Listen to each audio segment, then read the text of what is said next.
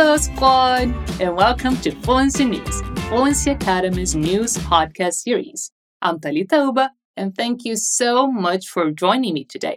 This podcast series is a great way for you to incorporate English learning in your day-to-day, even if obligations and work keep you from sitting down to study. If this is your first time here, welcome. Let me give you a quick rundown of how this works. We're going to cover some of this week's most relevant or important stories from all over the world. You might hear me speak a little Portuguese to clarify or explain anything that might require extra attention. If you're listening to this through a streaming platform like Deezer, Spotify, or Apple Podcasts, for example, let me just remind you to head over Fluency T V dot com to have access to the transcript of this episode along with all of our sources. There, you'll also find thousands of free content in all the languages Fluency Academy currently teaches. All right, enough dilly-dallying, let's jump into today's stories. We're going to start this episode by checking in with the Russian-Ukrainian border, where tensions have been building up for weeks. There's a lot going on there. Many countries and politicians are involved in trying to stop a third world war from happening. Andriy Zagorodnyuk, Ukraine's former defense minister, said that Russia has amassed enough troops to seize any city in Ukraine, but it's short of the number needed for a full occupation. Official U S estimates that Russia has seventy percent of the total firepower it would need for an invasion in mid-February.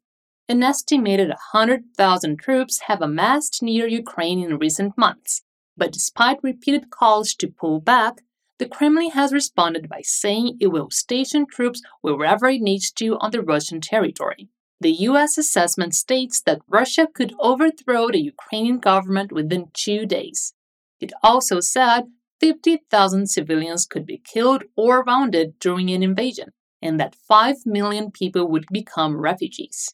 In Washington, D C, senior U S officials have publicly warned that an invasion could happen any day. Moscow denies planning an invasion of Ukraine, but is seeking security guarantees, including a pledge that Ukraine must never be allowed to join NATO. The West has rejected that, but said it's willing to discuss other issues such as arms control. U S President Joe Biden suggested that Russia will not choose diplomacy because they are requesting compromises that the U S and NATO are not willing to make. Zagorodnyuk told The Guardian it was still hard to figure out Putin's long-term plan. We don't see any political endgame here.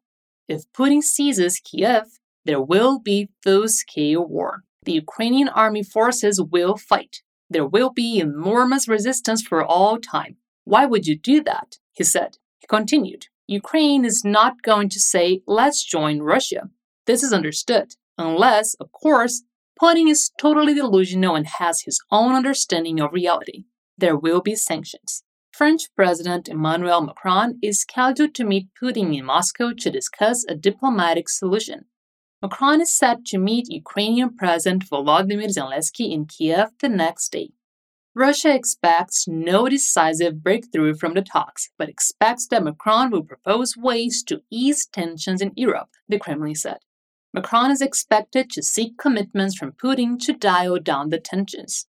In a bold claim, the French president said his negotiations with Russia are likely to head off a military conflict. The intensity of the dialogue we have had with Russia and this visit to Moscow are likely to prevent a military operation from happening. Then we will discuss the terms of de-escalation, he said. I have always been in a deep dialogue with President Putin, and our responsibility is to build historic solutions.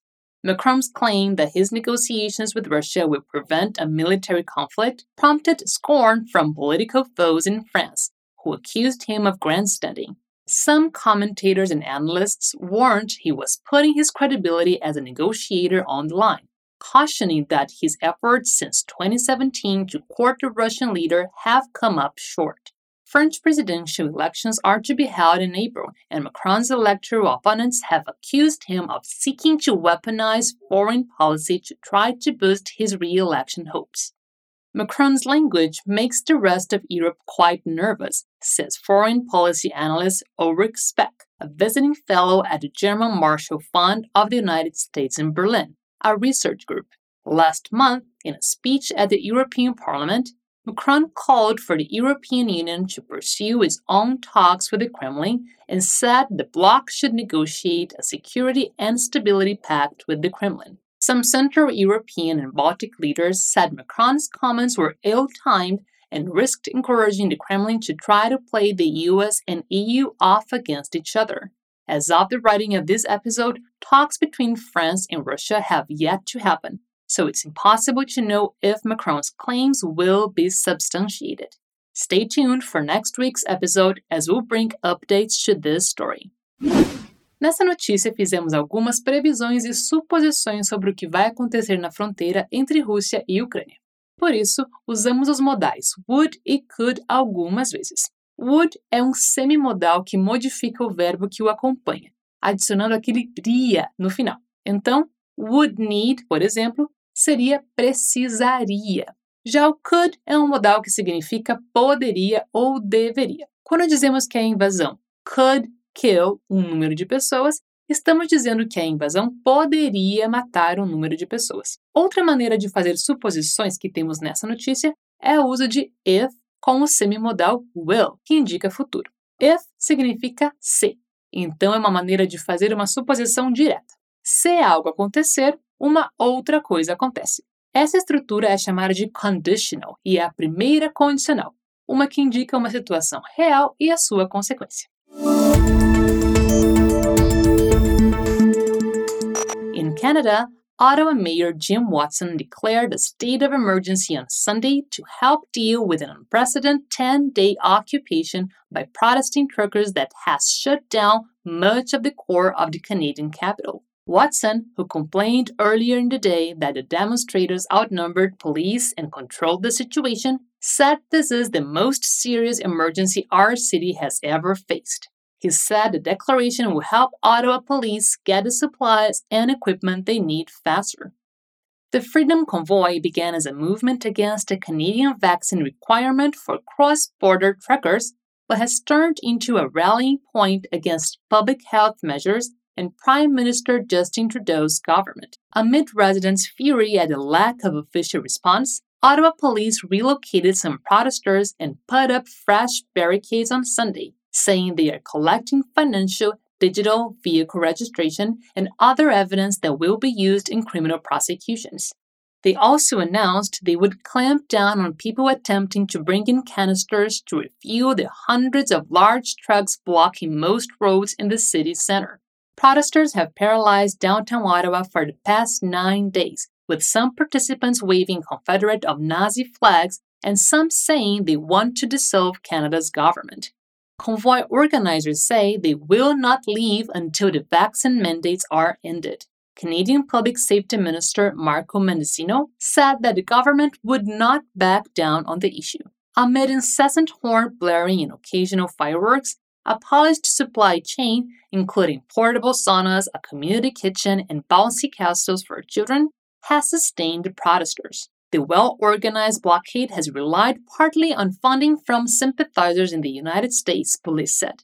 GoFundMe took down the Freedom Convoy's donation page, angering some U S Republican lawmakers who pledged to investigate the move by the website.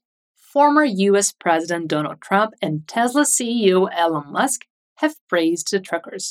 Police said they had charged four people with hate crimes and were investigating threats against public figures jointly with the F B I. Trudeau, who is isolating after testing positive for covid nineteen last week, has ruled out using the military to disband the protest. Due to security concerns, Trudeau and his family left their downtown home last week, and his location has not been disclosed. The Prime Minister has said the convoy represented a small French minority and the government would not be intimidated. About ninety percent of Canada's cross-border truckers and almost seventy-nine percent of the population has had two covid nineteen vaccine shots. A palavra admit não é muito utilizada no vocabulário diário de nativos, mas é comum vê-la em notícias e textos formais. Ela significa entre, no meio de. Essa preposição é usada principalmente quando falamos sobre algo que está no meio de alguma coisa, mas sendo cercado por essa coisa. Sinônimos com o mesmo nível de formalidade são amidst, among ou amongst. Se quiser um sinônimo mais informal, você pode dizer between, surrounded by ou in the middle of.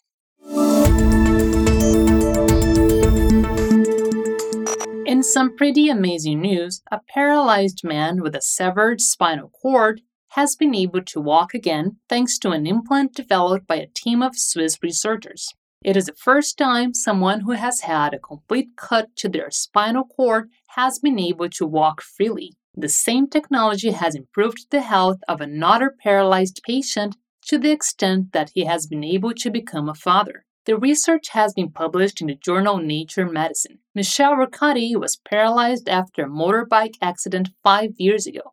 His spinal cord was completely severed and he has no feeling at all in his legs, but he can now walk because of an electrical implant that has been surgically attached to his spine. The researchers stress that it isn't a cure for spinal injury and that the technology is still too complicated to be used in everyday life, but hail it nonetheless as a major step to improving quality of life. A study published in the journal Advanced Science showed equally exciting results in Israel. Israeli scientists have successfully engineered the first three D human spinal cord tissue.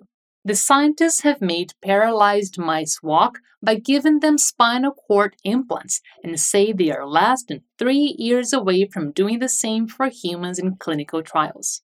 The world's first experiment took place at Tel Aviv University, where a large team engineered spinal cord tissue from human cells and implanted them into fifteen mice with long-term paralysis. twelve of the mice then walked normally. If this works in humans, and we believe it will, it can offer all paralyzed people hope that they may walk again. Professor Talita's research team at the Segal Center for Regenerative Biotechnology said, "Isn't that amazing?" Falsos cognatos são pares de palavras que parecem ser equivalentes em português e inglês, mas na verdade têm significados diferentes. Nessa notícia nós temos um falso cognato. A palavra severed se parece com a palavra severo em português, mas tem um significado diferente. Severed é a forma passada do verbo sever, que significa cortar. A palavra severo em inglês é escrita de forma bem parecida. S E V E R E, com um E no final. Mas a pronúncia é diferente. Olha só. Severe. Severed significa cortada, cortado. Severe significa severo.